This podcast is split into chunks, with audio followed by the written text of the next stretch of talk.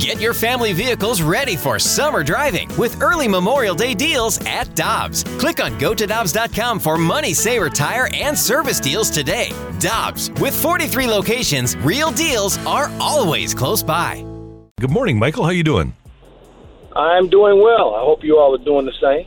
We are. And I want to start with this because obviously the lineup that we saw over the weekend with the injuries to Carlson and O'Neill and the demotion of Paul DeJong, a lot different than what we saw and expected on opening day. Mike, do you think that this is sustainable with these young guys?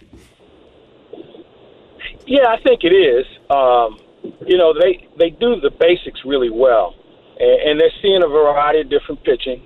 Uh, and I, I'll tell you, um, Brendan Donovan has just done a real interesting job playing right field. Um, I, I really like his approach and how he plays the game. But you know, I think at some point they'll all hit the wall, and then they have to reload and reset. But you know, overall, I think I think it's a good setup, and I think it gives them some good depth. Uh, they've got some youngsters in the fi- minor league system that are really emerging. So I, I like the direction of the team. Well, Claves, I want to highlight two young guys in particular, Matthew Liberatore and Nolan Gorman, who both had uh, strong weekends for the St. Louis Cardinals. What was your thought on what you've seen out of these two so far? I was impressed with their ability to adjust, um, especially Liberatore. Uh, in his first outing in Pittsburgh, he was okay. He did a nice job. I thought he showed to be a little bit more aggressive in his second outing at home. Uh, you know, he has more than a curveball. I mean, he's got a variety of pitches. I just think he has to throw them with confidence. And Gorman, uh, I just like the way he adjusts from at bat to at bat. Uh, you know, he's going to strike out. I don't think anybody's going to argue that point. But I don't think he's that that softball slugger, if you know what I mean, where he's just sitting back in the cut, just waiting on somebody to lob him a meatball. He is a guy that I've seen really do some things, going the other way with pitches, looking for the gaps uh, little adjustments that he continues to make. And even though teams are still trying to figure out how to pitch him, he's given them a lot to try and digest. Claves, as you watched the weekend, the four games against Milwaukee, and it's only a snapshot, obviously, but we've seen the Cardinals and the Brewers a couple of times so far. How do you think the Cardinals stack up? Good question. Uh, and I, I, don't know if we know yet. Uh, Milwaukee can pitch. Okay, they don't have the household names, but they have found a way to develop some legitimate pitching, not only in their starters, but their their bullpen has done a remarkable job. Uh, the question is, will they be able to hit? And I think the bigger question is, is Yelich ever going to come back to being the player that we thought he was a few years ago?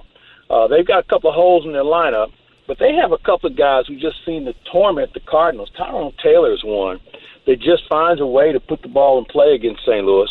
Uh, but I think their, their bigger concern is how are they going to be offensively, and I say that about a team that leads the National League in home runs. Yeah, and, and you know what, Mike? It's interesting with Yelich. Uh, only a 695 OPS, 229, and he had the leg injury a few years ago. I wonder if this is not unlike what happened with Allen Craig here. If, if his lower half was so affected by the injury that he just can't get it back.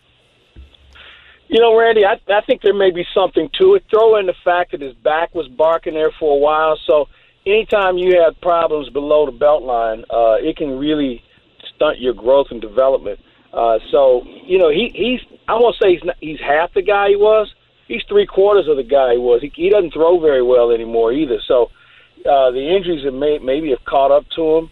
I know they keep thinking he's going to turn around, and anytime you talk to somebody from Milwaukee, they say, "Yeah, you know, we're seeing a little bit of this, a little bit more of that," and you know, the stat that everyone loves to use to justify that they're they're making an impact is the hard hit rate, and that's great. You know, I'm glad it, you know hard hit's better than I guess a strikeout, but if you're hitting it hard to cer- certain people, I'm not sure if it makes a big deal of difference in your batting average or your on base percentage. So he's a guy that I think still has to be very good in order for them to win. Clay, you're around the team every day. You have eyes on these guys, so you're the perfect person to answer this question. I've been wondering: Is Paul Goldschmidt in fact human? Because I'm I'm kind of thinking he might be an alien or a robot or something. I mean, 352, 21 game hitting streak. He is just playing out of his mind right now. You know, Michelle, I was thinking the same thing, and I saw these little microchips near his locker. I don't know where they, where they insert them at, but he is just I don't know if I've ever seen anything like it for a month. You know, the the one year Albert uh, won the batting championship, he was kind of automatic like this. But Goldschmidt, I think what intrigues me more than anything else is how many times he cashes somebody in with two strikes. Mm. You know, a lot of guys in this game, well, when they get the two strike count, you see their average just plummet. But Goldschmidt has made some good pitchers pay with two strike counts, uh, which tells me he's processing what they tried to do to him before they got to the uh, two strikes. And sometimes these pitchers will try and come back with that same pitch, but they miss by a little bit. Goldschmidt's sitting on it, and either he's hitting a home run or he's hitting a double. And I think what what really makes him an impressive guy at this point is his ability to go the other way, find a right center field gap uh, on Sunday. You know, he was down to his last strike with regard to his hitting streak was concerned, and instead of trying to pull a slider, he decided to just drop the head on it and take it the other way to keep the streak alive. Uh, yesterday, he was in a similar situation. Pitcher missed in on him, and he made him pay. So uh, he, he's seeing the ball well. Obviously, he's covering the plate well. Uh, he's doing a lot of things that he's allowing his patience to handle everything for him, and man, it's fun to watch. And thank goodness for that, because obviously with the injuries to O'Neill and Carlson, and Arenado has struggled in May, hitting only 184 with the 622 OPS. Goldie has been the guy. I'm, I'm waiting for the day, and it's going to happen at some point, Mike, where Goldie's hitting like he has for May, and Arenado will hit like he did in April, and the Cardinals will be absolutely unstoppable. Well, I, I agree with you, Randy. And there's a couple other guys can, that can get it going, not of the dominance that you mentioned of the first two guys, but you know we're still waiting to see the consistency of, of Gorman. And granted, it's a small sample size. Bader's got a quiet 10-game hitting streak going as well. So there's some other guys in the order. If you can just get them to just be a little bit more consistent, then that means there won't be an easy out in the order, and that, I think you'll really see this Cardinal team go. Claves, I of course wanted to ask you about the Blues as well. We're doing our, our Blues season wrap up on the show today after the loss on Friday. Uh, granted, a, a, lot of things to discuss here, and the Colorado Avalanche certainly a tough opponent. But when you look at this Blues team, how would you describe the season? Well, you know, I've been wrestling with this for the last couple of days. You know, there were a lot of good things that happened in this season uh, the winning streaks, and the, certainly after the Winter Classic and when they got on that roll. But I was always concerned about the physical presence and, and the fact that they just didn't have enough pushback like they've had in the past. Uh, the defense obviously was chewed up a lot with injury. Uh, where would they be without Nick Leddy? And it, it'll be interesting to see what his role will be if he's going to be in the plans for the St. Louis Blues next year, because I think we've seen the other two promising defensemen in Perunovich and, and Mikkola, and Calle Rosen made made a name for himself. But who's next after that group? So maybe Nick Leddy's going to be part of this. I, I'd like to see him be part of it because we've seen one thing that he can cover people who can skate. All right, and that's something I think you, you want to make sure you have. And with him, Faulk, and Parayko all with that same skill set, it makes them a formidable uh, pairs pairs of defensemen that they're going to have. Um, I'd like to see a little bit more grit, and I'd also like to see some of the younger players move up on lines.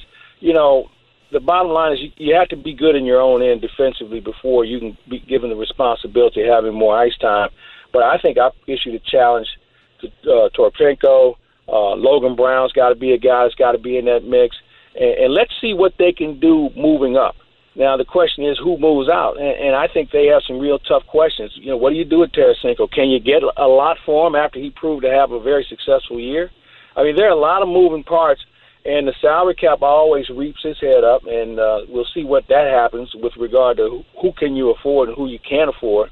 But the one thing about Doug Armstrong that I think we've all come to realize, he is the, the prototypical general manager that moves a person the year before everybody else thinks you should move them. And so I would not be shocked if there's a player that we never saw coming, and then you say, well, we, we got this other guy who can step in and roll, and maybe Doug Armstrong gets something for him to help the team in the future.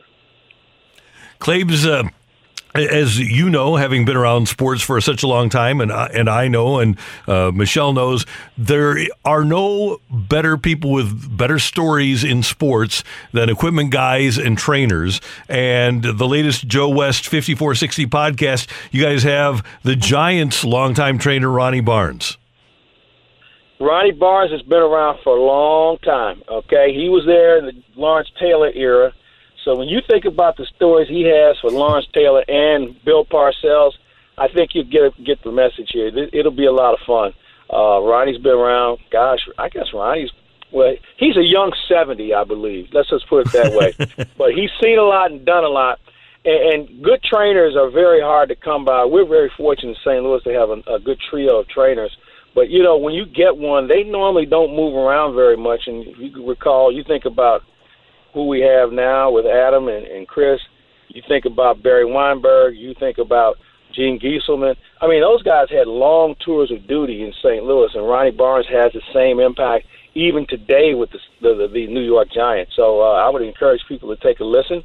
He's a lot of fun, and I believe next week uh, we have Jerry Reinsdorf, who mm. apparently, and I didn't know this Jerry Reinsdorf doesn't talk to anybody. I mean, people in Chicago haven't heard a, a public word from Jerry Reinsdorf in years, but he was kind enough to uh, visit with Joe and myself, and uh, he had some interesting things to say about the game. And you know, he's the only American owner that's won in two different sports a, a professional championship. You know, Jack Kent Cooke did it with the uh, Lakers and the Redskins, but Jack Kent Cooke was from Canada. So Jerry Reinsdorf has a lot of a lot of rarities about him and championships happens to be something he is familiar with.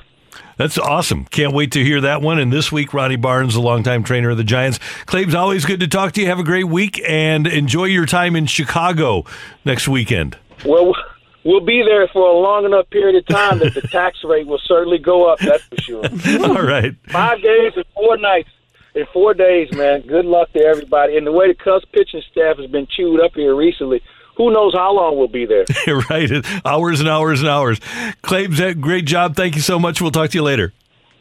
All right. You guys have a great week. You too. See you later. Mike Claiborne with us on 101 ESPN. When you think about something that brings out the best in us, it usually involves helping someone else. By donating plasma at a Grifols Center, you can help save millions of lives and show your good side to the world. You'll join thousands of people who donate safely each week so patients get the plasma derived medicines they rely on. And you'll be rewarded up to $1,000 your first month. Learn more at grifolsplasma.com. Let me guess. Unknown caller? You could reduce the number of unwanted calls and emails with online privacy protection. The latest innovation from Discover will help regularly remove your personal info, like your name and address from 10 popular people search websites that could sell your data. And we'll do it for free. Activate in the Discover app. See terms and learn more at discover.com slash online privacy protection.